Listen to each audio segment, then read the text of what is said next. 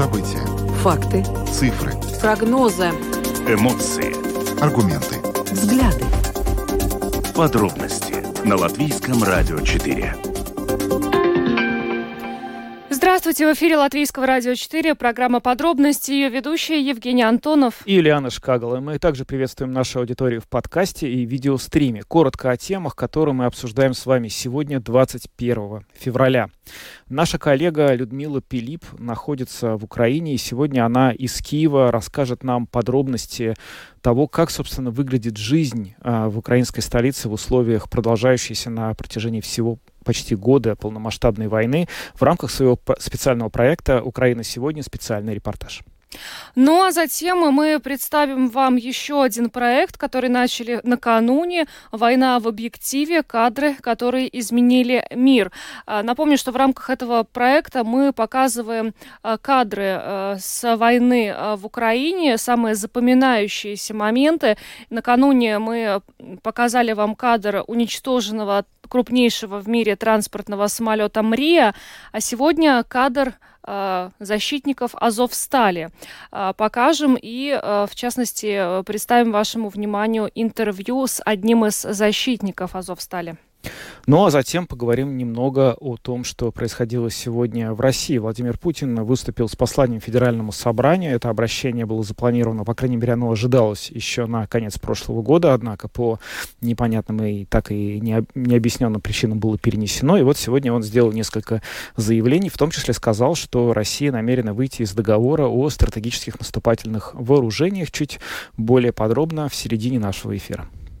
Крупнейшие порты Латвии начали год с увеличения грузооборота. В частности, по данным Министерства сообщения, прирост за январь по сравнению с январем прошлого года э, составил э, более 10%. С чем это связано и а, как удалось э, латвийским предприятиям переориентироваться в условиях, когда а, Россия перенаправляет свои грузы, кроме того, введены санкции в отношении России. А, на эту тему на Латвийском радио 1 высказывался представитель представитель Министерства сообщения, мы представим вашему вниманию этот комментарий а, касательно как раз а, перспектив а, латвийских портов и а, прогнозов а, по а, росту а, грузооборота. Государственное агентство лекарств решило выплатить 30 тысяч евро в качестве компенсации за случаи, когда здоровью пациента был причинен вред вакцинации против COVID-19. А, и в гостях в эфире нашей программы наших коллег, программы «Домская площадь», был член правления Латвийской ассоциации сельских семейных врачей, член Государственного совета по иммунизации Анис Дзалпс, который прокомментировал эту тему. Этот комментарий мы представим вашему вниманию в завершении сегодняшней нашей программы. Видеотрансляцию программы «Подробности» смотрите на домашней странице Латвийского радио 4, lr4.lv, на платформе РусЛСМЛВ, а также в социальной сети Facebook, на странице Латвийского радио 4 на странице платформы РусЛСМ. Слушайте записи выпусков программы «Подробности» подробности на крупнейших подкаст-платформах. Наши новости и программа также можно слушать теперь в бесплатном мобильном приложении «Латвия с радио». Оно есть в App Store, а также в Google Play. Ну а далее переходим к нашему специальному проекту «Украина». Э, сегодня специальный репортаж.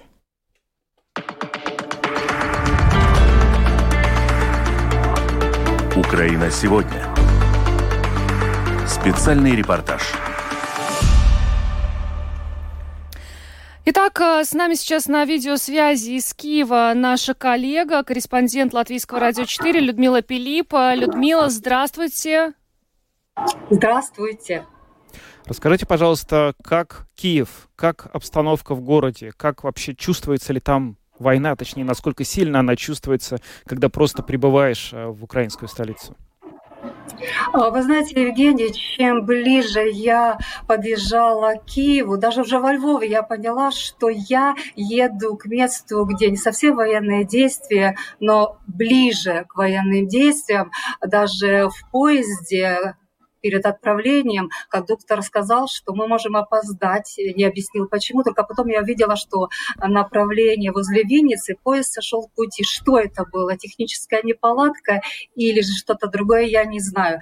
Я приехала рано утром в Киев, и первое, что я видела, это были переселенцы. знаете, их здесь очень много. И они отличаются не одеждой, ни чем-то другим глазами.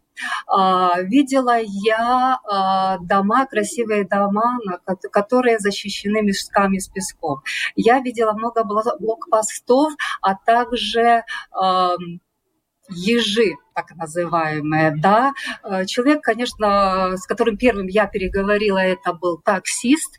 Ну, таксисты всегда лучше всех все знают. Он подвозил меня к отелю и рассказал мне, что э, он работал все это время, помогал в эвакуации, э, говорил, что Хрещатик полностью был пустой в это время, э, людей было мало, он попадал под обстрелы, он машина его получила тоже небольшое такое повреждение. Видел он, когда вот совсем недалеко взорвалась был прилет. То есть люди здесь знают, что такое война, и понимают это. А, но поскольку я приехала сегодня, 21 февраля, а вчера э, здесь был визит э, Джо Байдена, президента Соединенных Штатов Америки, и также День памяти Героям Небесной Сотни, и те жители Киева, с которыми я разговаривала, во-первых, очень положительно оценили визит первого лица США в страну, где идет война, это позитивный знак. Кстати, во время визита Байдена со стороны Беларуси был прилет, я не знаю, знаете или нет, и очень долго звучала сирена, да, тревога. Но для киевлян очень важно, что он приехал в этот день памяти героев э, Майдана. И вот с одной из тех, кто были на Майдане, э, кто э, буквально с первых дней помогает, волонтерит, это Катерина Сидоренко, она руководитель общественной организации «Свит Арта». Катерина говорит, что тогда участие на Майдана, на Майдане помогло ей и другим участникам в этом вот уже после 24 февраля 2022 года какая-то закалка справиться с тем, потому что она с первых дней тоже села на свою машину и помогала в эвакуации. Очень много она видела разных вещей. Э, в принципе, рассказала, что в первый день э, как и таксист. Майдан был, э, Хрещатик был пустой, только как-то странно, люди ходили не по тротуарам, а по периметру, и почему-то у многих было в руках пакет молока и булка с хлебом. Она говорит, не могу это психологически объяснить, но так было. Но давайте лучше послушаем, что сама Катерина Сидоренко говорит. 15 раз я съездила на эвакуацию. Мы спон... Э, когда меня спрашивают об организации, это, наверное, была очень спонтанная организация. И вот, наверное, в каждом украинце есть какое-то такое вот волонтерство, желание к волонтерству, которое вот просто оно открылось мгновенно. Находились люди мгновенно, находились возможности заправить машины. Там я заправляла за собственными деньгами многие, свою машину, многие машины. Когда не могла сама, помогали ребята заправлять. Мы ситуативно забирали людей, которые с нами связывались, которые там детей, старших людей, э, животных. Я перевезла неимоверное количество животных, которые у меня тоже ехали в машине. А людей сколько? Перевезла? Да. Где-то, наверное, около 60. Там, плюс-минус. Кто-то оставался в Хмельницком, кто-то дальше ехал искать себе другие места, кто-то потом успокоился, приехал в Киев, когда стало более спокойно. Просто место в Киеве, под Киевом, где я живу, оно находится в непосредственной близости от э, Житомирской трассы, и там проходили бои. А какой самый сложный был путь, возможно, вам заполнился? Самый сложный был, наверное, самый долгий. До Хмельницкого 320 километров. Я ехала 29 часов, не останавливаясь. Это просто огромное количество людей огромное количество машин, все в непонимании, в страхе в каком-то, ну, и как э, муравьи мы двигались в сторону западной Украины, в сторону запада, для того, чтобы спасти самое ценное детей, старших людей, родителей наших. И вот на тот момент я очень мало помню, как кого из этих ребят звать, на самом деле. Они садились в машину, я говорила, меня звать Катерина, там, и мы поехали. То есть в любом случае я за вас отвечаю, значит все с вами будет хорошо. Еще я вспомнила, наверное, самое страшное было, когда на Житомирской трассе уже нельзя было ездить, я ездила через Одесскую трассу. э, комендантский час где-то вот должен был подходить, и я заправлялась на заправке. Идет же, а, на, по дороге женщина просто останавливает машину.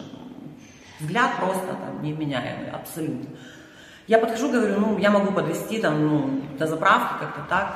А я говорю, а откуда идешь? Она говорит, Чернигова. То есть это 110 Пешком. километров. Да. Вот это вот и абсолютно мертвые глаза, э, ну, и количество животных. Вот почему-то на Одесской тогда было, это были косули, это были олени, они бежали, видно, с севера, с Киева. Там, где взрывы. Бежали в сторону, да. Людмила, ну, Катерина, наверное, учитывая, что она э, сама помогала проводить эвакуацию, насколько ей это представлялось возможным, очень много э, чего видела на своем пути, да, учитывая, что она э, преодолевала такие большие расстояния между украинскими городами. Да, она много видела, она видела разных людей. Она вообще, ее позывной, знаете какой? Фея. Если совсем тяжело, если нужно решить какие-то проблемы нерешенные, фея решает. И она помогает, она человек очень мобильный. Более того, сейчас вот, всю гуманитарную помощь, которая отвозится на восток, в какой-то степени она всегда там. И э, сразу везем после освобождения она тоже поехала, отвезла туда гуманитарную помощь. И что она запомнила? Когда разбирала, откуда знает, откуда что приходит. Говорит, я достаю пакет, а там, конечно, какие-то вкусняшки, что-то другое, и на латышском языке написано «mes jūs милям. То есть мы любим вас, вы защищаете нас. Это так было трогательно, и э, она запомнила. Вообще, знаете, что я хочу с теми людьми, которыми говорила, для них помощь, которая предоставляет в том числе и Латвия, очень важна. А, рассказывала я, когда добиралась Твиттер конвоем, рассказывала, что есть люди, которые э, делают все возможное, чтобы помочь украинцам. Я видела в глазах, ну, влажные становились глаза, хотя, мне кажется, киевлян и украинцев сейчас уже, ну, трудно чем-то растрогать или что, но именно э, помощь простых людей, помощь власти. Кстати, а, спросила я также про автобусы, которые Рига а, передала Киеву. Я их не видела, но пресс-секретарь метрополитена рассказала, да, их видела, они недалеко, недалеко от Подола. Так что помощь нужна. Людмила, а вообще вот если как-то оценивать жизнь Киева, которая есть сейчас. Понятно, что переселенные лица, есть ощущение того, что как бы где-то рядом война, а в самой столице жизнь, она более-менее нормализовалась. Ходит ли городской транспорт, насколько регулярно? Вот вы сегодня были в метрополитене, я знаю. Насколько он э, работает как обычно или есть какие-то изменения? Что вообще можно сказать о, о ритме жизни киевском? Насколько он отличается от того, что было в нем когда-то в мирное, совсем мирное время до начала э, войны? Он уже возвращается и практически возвратился. Автобусы ходят постоянно, машины даже, пробки уже есть. А, в метрополитен я спускалась, это станция Контрактная площадь на Подоле, исторический центр, недалеко от Киева Могилянская академия находится. А, там люди, поезда двигаются по расписанию, но это бомба, э, но именно метрополитен стал самым наибольшим бомбоубежищем в Киеве. И, как мне рассказала директор станции «Контрактная площадь» Светлана Прохоренко, что в один день вот когда было начало войны, только ее станция могла дать укрытие двум тысячам человек. А вообще за один день э, киевский метрополитен давал приют, укрытие 60 тысячам э, киевлян и гостям. Разная ситуация была.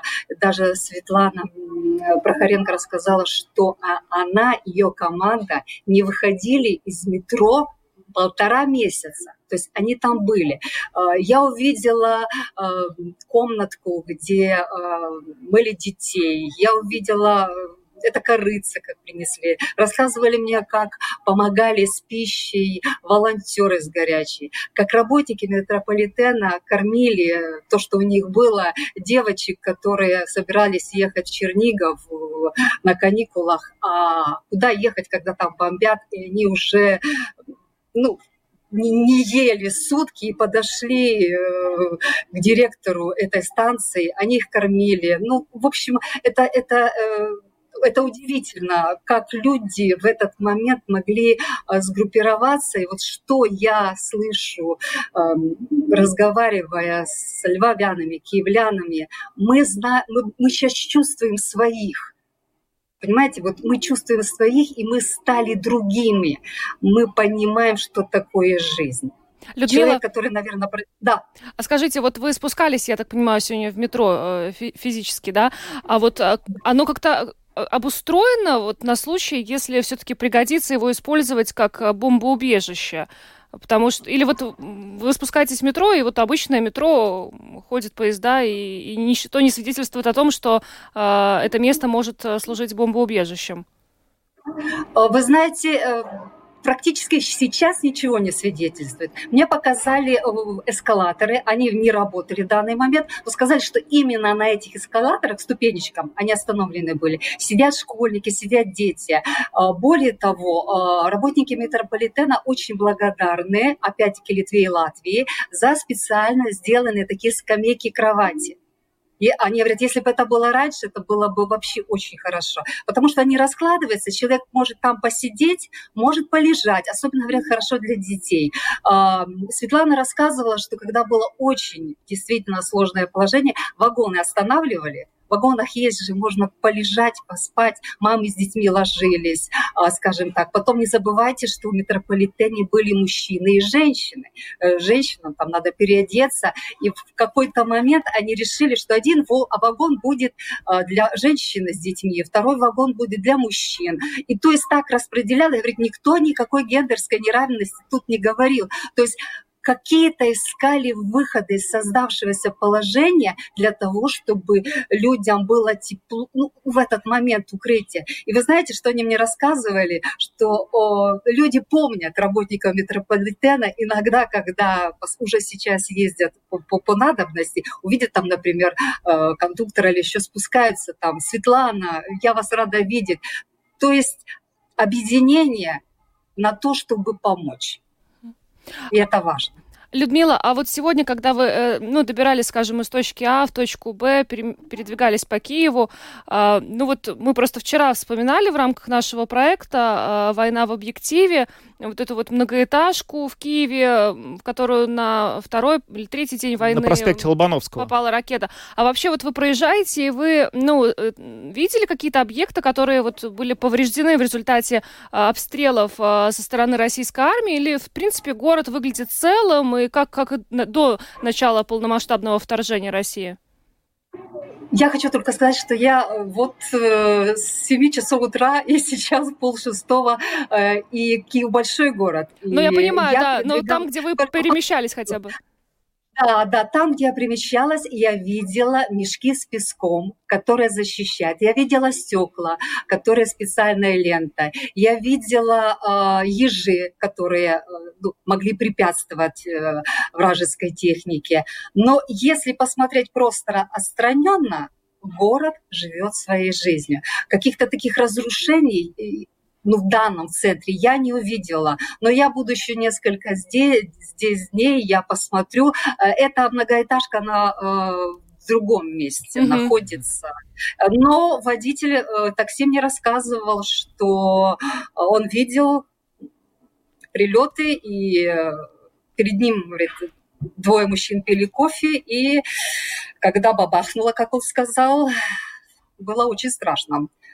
И, кстати, он видел, э, когда взрыв был на ну, стеклянный мост, мост Кличка. Об, об этом мы еще расскажем. Позже. Да. Ну что ж, Людмила, большое вам спасибо. Будем ждать э, завтра встречи с вами в программе «Домская площадь», в программе «Подробности». Спасибо вам. Берегите себя. Мы вас ждем здесь. До свидания. Спасибо. До свидания. Людмила Пилип, наш коллега, корреспондент Латвийского радио 4, была с нами на прямой видеосвязи из Киева. А мы переходим ко второму нашему спецпроекту «Война в объективе. Кадры, которые изменили мир».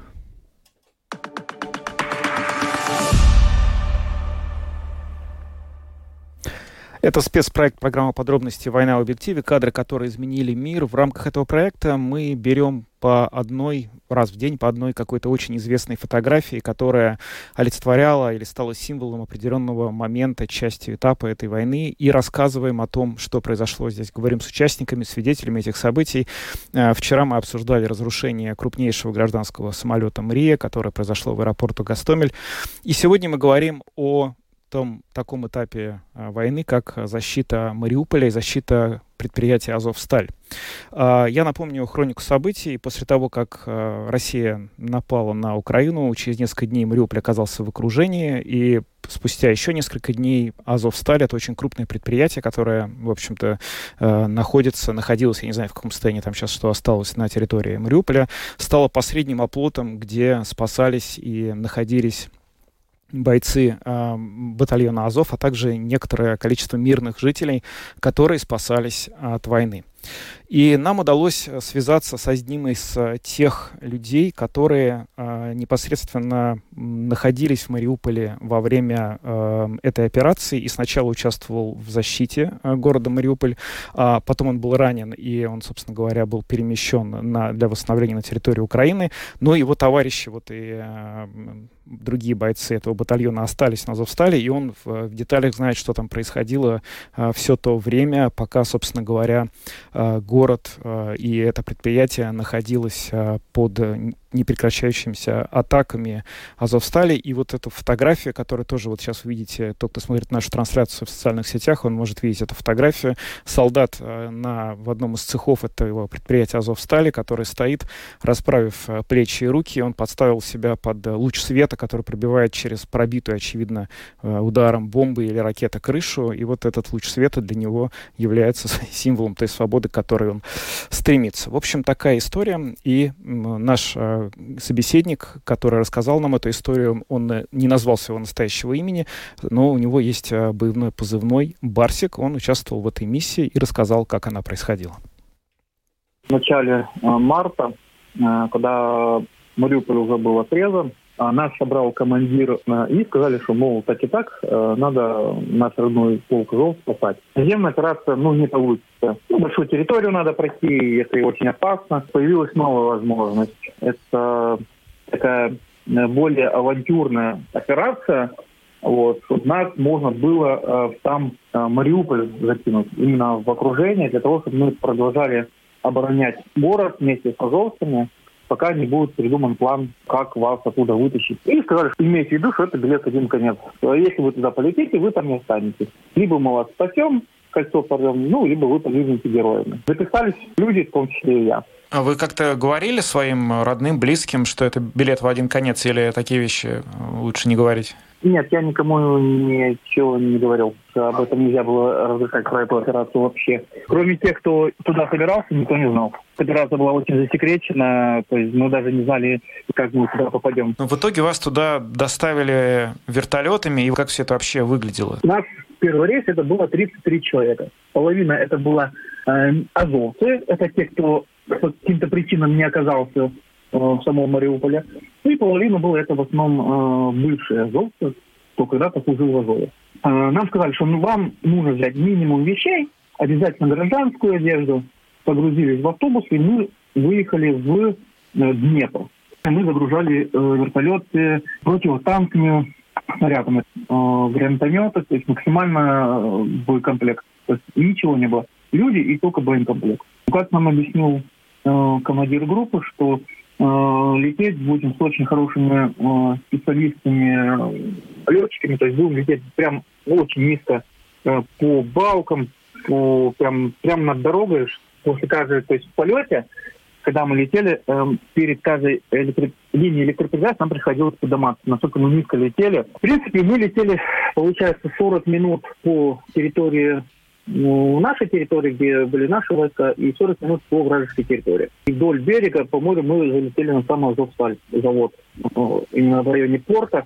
Высадились, выгрузили вертолеты э, боекомплектом, и вертолеты быстренько загрузились э, ранеными. И вертолет обратно улетели. Что из себя вообще Далее... в тот момент представляла Азовсталь? Это были постоянные обстрелы 24 часа в сутки? Или это были какие-то иногда периоды, когда по вам не стреляли? На какую территорию вообще можно было находиться более-менее безопасно? Ну, это получается 24 марта было. Азовсталь э, была еще не настолько в осаде, а бои еще шли в самом Мариуполе. Но то, что сразу в глаза бросилось, когда мы подлетели к Мариуполю, сразу мы запах почувствовали, запах гари, то есть как будто все горело. Потому что вот этот запах, а, не забудешь. И серые оттенки города. Серые дома, черные обгоревшие там квартиры. То есть уже на тот момент я не видел ни одного целого дома, ни одного, наверное, целого дерева. Все порушено, везде стекла, покореженные машины, сгоревшие дома. Целого вообще ничего не было. Это нам первое впечатление, я увидел на подлете Мариуполь. Ну, еда плюс-минус на тот момент еще была. Пюре заваривать, э, то есть очень много э, батончиков шоколадных, э, вода, кофе, сигареты, в принципе, из еды плюс-минус. В основном это такая еда была. Даже была колбаса. Где-то в 5 утра собирались, э, грузились в машины, э, выезжали максимально близко к позициям. Грубо говоря, второй день сидишь и смотришь на арки, прячешься от э, мин, Э, иногда они залетали во двор на там, БМПках э, и обстреливали двор. То есть когда-то бывало получалось, получалось по ним э, с гранатомета стрелять, бывало не получалось. Спали мы, ну, сидя на лестнице, на лестничной площадке. Ну, либо если там находилась куча э, тряпок, мы стелили там э, на самой площадке и там спали. Ну, спать, честно сказать, не особо было тепло, удобно, поэтому больше нам сидя на ступеньках спали. И вот так сутки мы дежурили. Где не хватало, потому что на позиции было всего два человека, ну, максимум три человека, это очень мало. Вот так и менялись сутки через сутки. Ну, вы знаете, наверняка видели эту известную фотографию, когда на Азовстале боец стоит э, посреди зала и подставил себя лучу света, который бьет э, сверху на него, да? Насколько вообще это характерно для того, как вы там жили? Вы действительно могли несколько дней не видеть э, света в принципе? Когда оборона была на самой Азовстале, да, потому что регулярные обстрелы, и не только со стороны там, артиллерии, попадает себе авиация, бомбит, когда по, по 2-3 этажа подвала прямо выносит, то да, бывало и хуже. Был запас воды, был запас э, еды. Он небольшой был, но пришлось делиться. То есть просто-напросто начали делить э, до такой степени, что там банку тушенки, да, кушали там на пятерых эту банку тушенку. Воды тоже там, знаете, два-три глоточка и э, передавали. То есть они вот так вроде. Ну, медицина, само собой, была э, еще хуже. То есть операции никаких не могли делать. Максимум э, антибиотики колоть первое время от, э, чтобы не было заражения. Ну, делать какие-то перевязки. Это максимум. Получается, что та задача, которая изначально ставилась э, перед э, защитниками Азовстали, перед э, теми, кто защищал Мариуполь, ее не удалось выполнить. Вы в этой связи какие эмоции испытываете? То, что Мариуполь долго оборонялся, это помогло на запорожском направлении подготовить оборону и подготовить резервы для остановки дальнейшего наступления. В этом плане, как я понимаю, Азов выполнил свою задачу. Касаемо самой деблокады Мариуполя, а, то да, здесь а, не хватило ни средств, ни возможности, а, ни желания, может быть, наверное, командующего прорвать именно оборону. Я думаю, в Украине была возможность найти резервы, да, и прорвать это кольцо еще, когда оно было не настолько масштабным. Ну, видимо, может быть, были какие-то причины, что они этого не сделали. Касаемо самого рейса э, Мариупольского, вот э, ну, я не жалею об этом. Я думаю, это очень даже позитивно было именно для самих э, ребят, кто встали. Э, потому что э, когда они обороняются в кольце, и, ну, нет-нет, но все равно есть мысли, да, что бросили, забыли. А когда мы прилетели э, на Зовстале, когда начали с ребятами знакомиться, у них были такие глаза удивленные, и они, они до последнего не верили, но это очень для них плане моральном это очень помогло. Планируете ли вы вернуться в строй на фронт? Я уже э, в сентябре э, в строю, э, то есть я уже вернулся в строй, и я сейчас на Бахмутском направлении.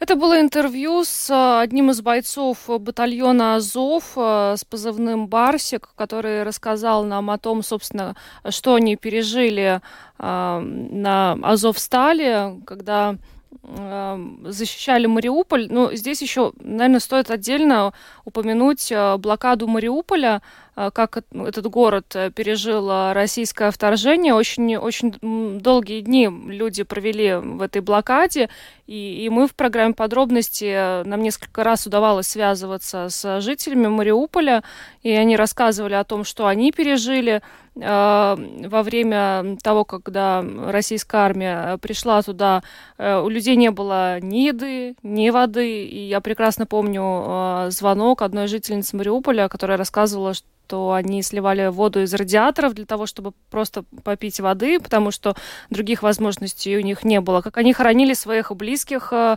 прямо во дворе у подъездов э, многоквартирных домов, но потом э, можно сказать, что Мариуполь фактически был стерт с лица земли. Да, к сожалению, так и произошло. И, в общем, вероятно, это самая в Украине разрушено много населенных пунктов в результате этой войны, но Мариуполь, вероятно, крупнейший город, э, который пострадал почти, будучи уничтоженным до основания в результате боевых действий российской армии. И я не очень понимаю, в каком виде и когда он вообще может быть восстановлен, и может ли он, в принципе, быть восстановлен в том виде, в котором он был еще полтора года назад. Ну, а мы далее поговорим о сегодняшнем э, выступлении президента России Владимира Путина, который обратился к э, федеральному собранию.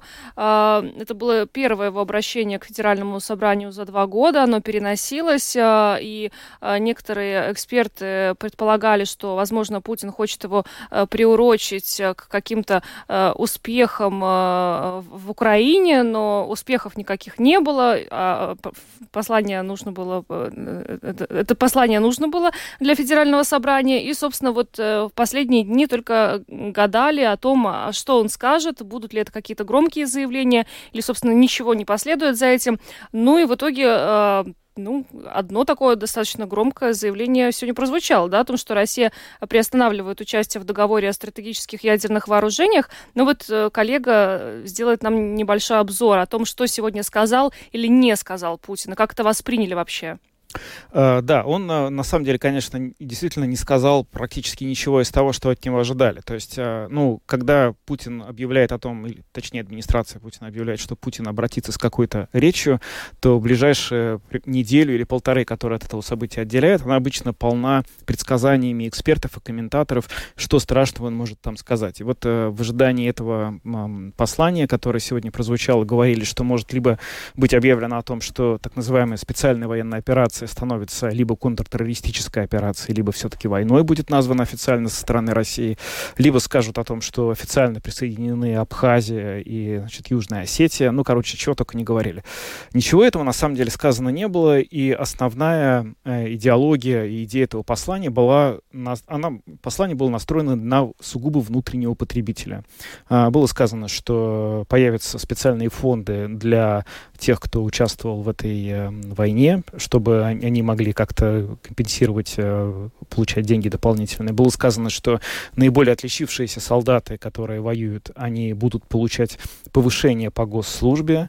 Э, и, в частности, было сделано несколько... Ну, традиционно было сказано очень много слов в адрес того, как э, загнивает Запад, и что у нас тут здесь и э, дети совершенно ужасной положить. Ну, там были очень такие заявления, которых вот я лично еще не слышала э, со стороны России, в частности, о том, что чуть ли э, в Европе не признана нормой педофилии. Это вот буквально прозвучало сегодня. Я, честно говоря, вот такой риторики я еще не замечала.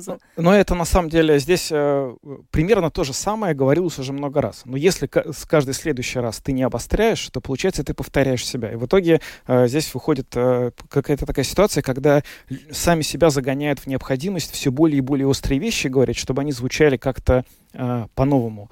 Но применительно вот к э, внешней арене, к международному, в общем-то, праву было сделано два заявления. Во-первых, о выходе из договора по стратегическим наступательным вооружениям, который еще Советский Союз подписал Соединенными Штатами Америки. Это был, в общем, один из главных документов, который а, завершил гонку вооружений, когда э, это сделали, по-моему, еще Брежнев с Никсоном. Они договорились о том, что э, будет ограничено количество вот этих вот э, стратегических, то есть большой дальности ядерных зарядов. Этот договор потом неоднократно продлевался, а, потому что количество сокращенных боеприпасов увеличивалось, и в какой-то момент уже был подписан третья его версия СНВ-3, и вот именно сейчас этот договор, он приостанавливается, будут отменены все эти международные инспекции друг другу по ядерным вопросам. Ну, а, ожидаемо Соединенные Штаты, и НАТО отреагировали негативно, сказали, что, в общем, это неправильно, и, в общем, нет никакого смысла это прерывать. Второе заявление, которое сделал Путин, оно связано с а, выходом из СНВ в том, что Россия готовится провести ядерные испытания. Россия не проводила ядерные испытания никогда. Советский Союз проводил в последний раз в 1990 году. И, соответственно, вот Россия теперь, Путин сказал такую фразу, нам нужно готовиться. Если Америка проведет, то и мы проведем. А, в чем именно смысл, где и что, и будет ли это испытываться, мы не знаем, но, по крайней мере, такое заявление было сказано. Если как-то обобщить вот коротко основные вот по первым, как бы вот э, первые комментарии э, экспертов, они, в общем, все отметили, что послание имеет внутренний характер. А, главный смысл послания — нормализация войны, сказал политолог Кирилл Рогов. Нормализация репрессий, похоронки, тюрьмы, увольнение кувалды — все это не нарушает мирной жизни граждан и картины национального единения. Другой политолог Владимир Пастухов заметил, убеждал всех, но прежде всего себя, что все трын-трава, и пытался продать войну как социальный лифт по программе импортозамещения. Начал как Суворов, закончил как Брежнев в стилистике доклада на пленуме ЦК. Ну, в общем, примерно такой характер комментариев первых, э, которые мы сегодня услышали. И, ну и в целом это, наверное, отражает... Надо сказать, что патриотические телеграм-каналы тоже сегодня очень немало э, печальных и грустных слов, как минимум, сказали в адрес этого обращения, потому что они не дождались резких воинственных заявлений, которых ждали. Хотя э, вообще были предположения, что, возможно, он объявит еще снова о мобилизации, да, и даже в последние дни э, была озвучена информация о том, что э, мобилизовать в России могут даже э, студентов э, вузов, э, да? Да, это было одно из вот тех самых тоже предсказаний, которые все ждут, что э, эскалация пойдет дальше. И она вот э, как-то есть ожидание ожидание большое, и оно непонятно на самом деле, откуда оно идет в первую очередь. Есть ощущение, что эм, эксперты и комментаторы э, ожидают эскалации сильнее, чем Россия как-то вот сейчас готовы делать такие шаги, потому что иногда мы вот этих вот комментариев про ожидания слышим очень много, а реальных шагов видим очень мало, и это в очередной раз, конечно, нам, э, нас призывает какой-то трезвости суждений в этом вопросе. Я думаю, что мы должны очень четко отделять зерна от плевел, ориентироваться конкретно только на те факты, которые происходят и когда они происходят, если мы говорим о том, что эта война будет каким-то образом ну, э, идти по экспоненте. Вернемся к местной повестке, хотя вот э, тема, которую мы сейчас будем обсуждать, э, тоже э, связана с Россией и войной, которую Россия развязала в Украине. Поговорим о грузообороте. И дело в том, что по данным Министерства сообщения, крупнейшие порты Латвии начали год с увеличения грузооборота, и это даже немножечко странно, учитывая, что Россия, во-первых, уже давно работает над тем, чтобы перенаправить отправить э, грузы в обход латвийских портов, а во-вторых, э, э, также немного странно, что есть этот э, прирост, учитывая э, санкции, которые введены э, в отношении России. Все-таки не стоит забывать, что мы соседи и э, в транзитной сфере были очень связаны. И вот э, руководитель отдела э, транспортной логистики Министерства сообщения Андрес Малдубс э, в эфире нашим коллегам на Латвийском радио 1 рассказал, собственно, э, благодаря каким грузам сейчас наблюдается этот прирост и насколько успешно предприниматели стараются э, заменить э, такого игрока, как Россия на этом рынке и найти новых партнеров?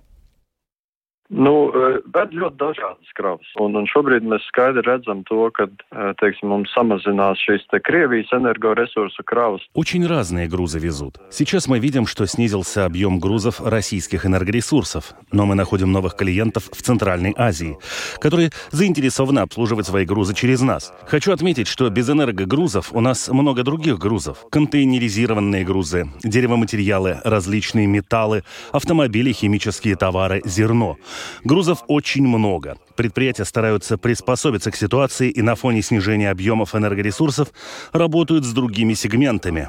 На рост объема грузов нужно смотреть в контексте прошлого года. Начало прошлого года было достаточно неблагоприятным. Объемы грузов снижались очень активно, уже начиная с 2019 года. А в начале этого года у нас хорошие показатели. Например, рост объемов грузов нефтепродуктов составляет более 30%. У паромного сообщения прирост составляет 19%, у деревоматериалов 15%, у зерновых 21%.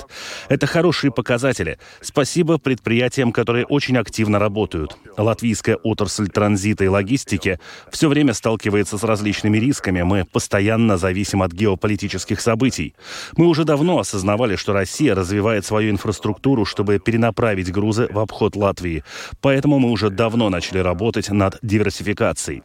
Центральная Азия – это направление, которому нужны латвийские порты и логистические услуги. Особенно активно мы работаем с Казахстаном и Узбекистаном. Там у нас есть хорошие наработки для еще большего увеличения объемов грузов, найдены новые клиенты. Риски, конечно, есть, но нам нужно стараться привлечь любой груз. Что касается прогнозов на ближайшие месяцы, то мы полагаем, что будет снижение объемов нефтепродуктов, поскольку с февраля уже в полном объеме действуют санкции против России. Что касается всех остальных грузов, то я думаю, что там все продолжит развиваться, и работа будет. Сегмент, я думаю, turpinās attīstīties un būs Visiem daudziem būs darbs būs. Это был Андрис Малдубс, руководитель отдела транспортной логистики Министерства сообщения, который как раз рассказал и о том, а, благодаря чему удалось а, увеличить а, грузооборот крупнейших портов нашей страны. В принципе, вот по данным Министерства сообщения, а, за первый месяц этого года э, перевалено более 4 миллионов тонн э, груза. Это, это более чем на 10% больше, чем за тот же период э, прошлого года. Ну и вот сейчас главные направления, вот о которых Андрей Малдубс говорил, это Центральная Азия, Казахстан, Узбекистан, Киргизстан, Таджикистан, Азербайджан. И вот это те страны, с которыми сейчас латвийские предприятия ищут контакт и пытаются вот улучшить эту ситуацию в плане груза оборота. Так что, э, ну, будем надеяться, что и без российских грузов, и учитывая, что вот с февраля уже действуют э, в полной мере санкции против России, вот, которые касаются как раз этого направления, латвийские порты смогут успешно проводить свою работу. Ну да, они, конечно, в какой-то мере не то, что есть абсолютно только уникальный один товаропоток, направление товаропотоков, грузопотоков, это из России, и это ничем нельзя заменить. В общем, э, даже эта статистика показывает, что бизнес э, умеет адаптироваться к меняющимся условиям, и, в общем, действительно, в Центральной Средней Азии есть очень большое количество стран, которые заинтересованы в том, чтобы иметь э, выход в Европу, в том числе в порту Европы, и Латвия в этом смысле может оказать и предоставить те самые услуги, которые этим странам необходимы. Поговорим еще о вакцинации. Мы, кстати, вообще давно об этом не говорили, потому что про COVID-19 как-то все забыли. А, и а, сегодня эта тема как раз обсуждалась на заседании правительства. Э, Минздрав а, представил отчет по вакцинации населения от COVID-19. Стоит отметить, что в начале января охват вакцинации от COVID-19 достигал почти 70%. Это значит, что Латвия очень близка к желаемому охвату. Изначально была такая цель. Но э, еще вот один момент, связанный с вакцинацией, э, который сейчас активно обсуждается, это компенсация за последствия ковид-вакцинации. Э, Государственное агентство лекарств э, было готово взять на себя обязательства э, на 30 тысяч евро, выплатить компенсации людям, пострадавшим э, в результате э, вакцинации от COVID-19. И вот сегодня э, правительство э, поддержала этот э, доклад, то есть компенсации э, людям будут э, выплачены. Ну и гостя, гостем программы «Донская площадь» в эфире Латвийского радио 4 был член правления Латвийской ассоциации сельских семейных врачей, член Государственного совета по иммунизации Айнис Залпс, который рассказал некоторые детали, собственно, того, как выглядят эти компенсации за вакцинацию. Я правильно понял, что вопрос массовой вакцинации, как это было, допустим, полтора года назад, э, когда привиться можно было буквально в, посреди торгового центра, сейчас в Латвии не рассматривается? Или если будет такая необходимость, э, такие э, экстренные пункты вакцинации снова можно будет развернуть в Латвии? Э, ну, такая какая-то, но мы никто не застрахован от какой критической ситуации возобновления, да, этих таких локальных эпидемий COVID-19. Но на данный момент, да, мы все-таки э, больше говорим о определенных э, группах риска, похоже, как, э, например, как вакцинация против гриппа. И на данный момент нету таких индикаций, что э, нам надо было бы всем, э, да, безусловно, повторить э, эту бустерную дозу.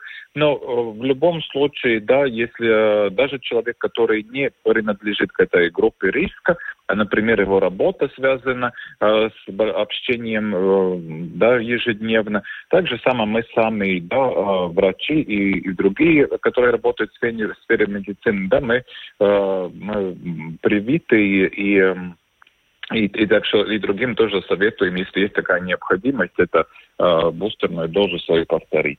Ну и последний вопрос о выплате компенсации за тяжелые последствия для здоровья от вакцинации от ковида. Буквально завтра правительство рассмотрит вопрос о выделении 30 тысяч, и эти случаи здесь, э, в Латвии, ну, можно пересчитать буквально на пальцах одной руки. О чем вам, как специалисту, говорит э, эта цифра и насколько объективно такая ситуация? Потому что наши эстонские соседи говорят, что у них больше. Угу. А, ну, а, есть, очевидно, еще есть какие-то ситуации, которые все еще рассматриваются, потому что процесс признания а, и доказания побочных явлений какого-то медицинского продукта занимает а, время. Там нужна и информация, и мнение экспертов, и анализ всей возможной доступной информации. А, то, что мы а, видим, да, это могут быть единичные случаи, связанный с какой проблемой, что может вызвать э, какая конкретная вакцина, э, как любой медицинский препарат даст, может дать какое побочное явление. Но если мы смотрим глобально на такие, на это, на количество доз, которые применялось, например, в Латвии и в других странах, то эти побочные явления считаются очень-очень редкими, и такие серьезные да, ситуации возникают еще гора- гораздо реже, чем, чем а, какие-то а, ситуации, когда мы потребляем а, любые другие mm-hmm. лекарства. И с этой стороны, я думаю, что наше государство сделало вообще правильно, что такая а, есть возможность при ситуации, когда правда а, какое осложнение показывается, что людям гарантировано, да, это а, пособие и помощь в этой Но ситуации, лишь в том если случае, если будет э, это официально доказано, это не какие-то да. субъективные жалобы на то, что, допустим, в месте укола болит рука или э, кажется, что что-то не так. Это должно быть подтверждено, доказано Нет, есть, и да, проверено, доказано. о чем мы тоже не раз говорили в нашем эфире. Ну, э, вот как и Айнис Залпс э, сказала, таких случаев очень мало. Э, эти побочные явления от вакцинации, которые нанесли серьезный вред здоровью, они очень редки. Вот в частности, как пишет РусЛСМ, число положительных решений о возмещении за вред от ковид-вакцинации в Латвии приближается к 10. То есть, и, и еще раз здесь стоит напомнить, что на компенсацию могут претендовать люди, если они привились от COVID-19 вакцины, зарегистрированной а, в Европейском агентстве лекарств. И если вред здоровью или жизни напрямую связан с побочным эффектом от вакцины, указано в инструкции по применению. Таким вредом считаются стойкие или длительные нарушения здоровья, из-за которых способность к самообслуживанию, работоспособность пациента не восстанавливались в течение не менее чем 26 недель. Ну что ж, мы на этом программу подробности завершаем. С вами были Евгений Антонов, Юлиана Шкагла, звукооператор Регина Безеня, видеооператор Роман Жуков. Хорошего вечера и до завтра. До завтра.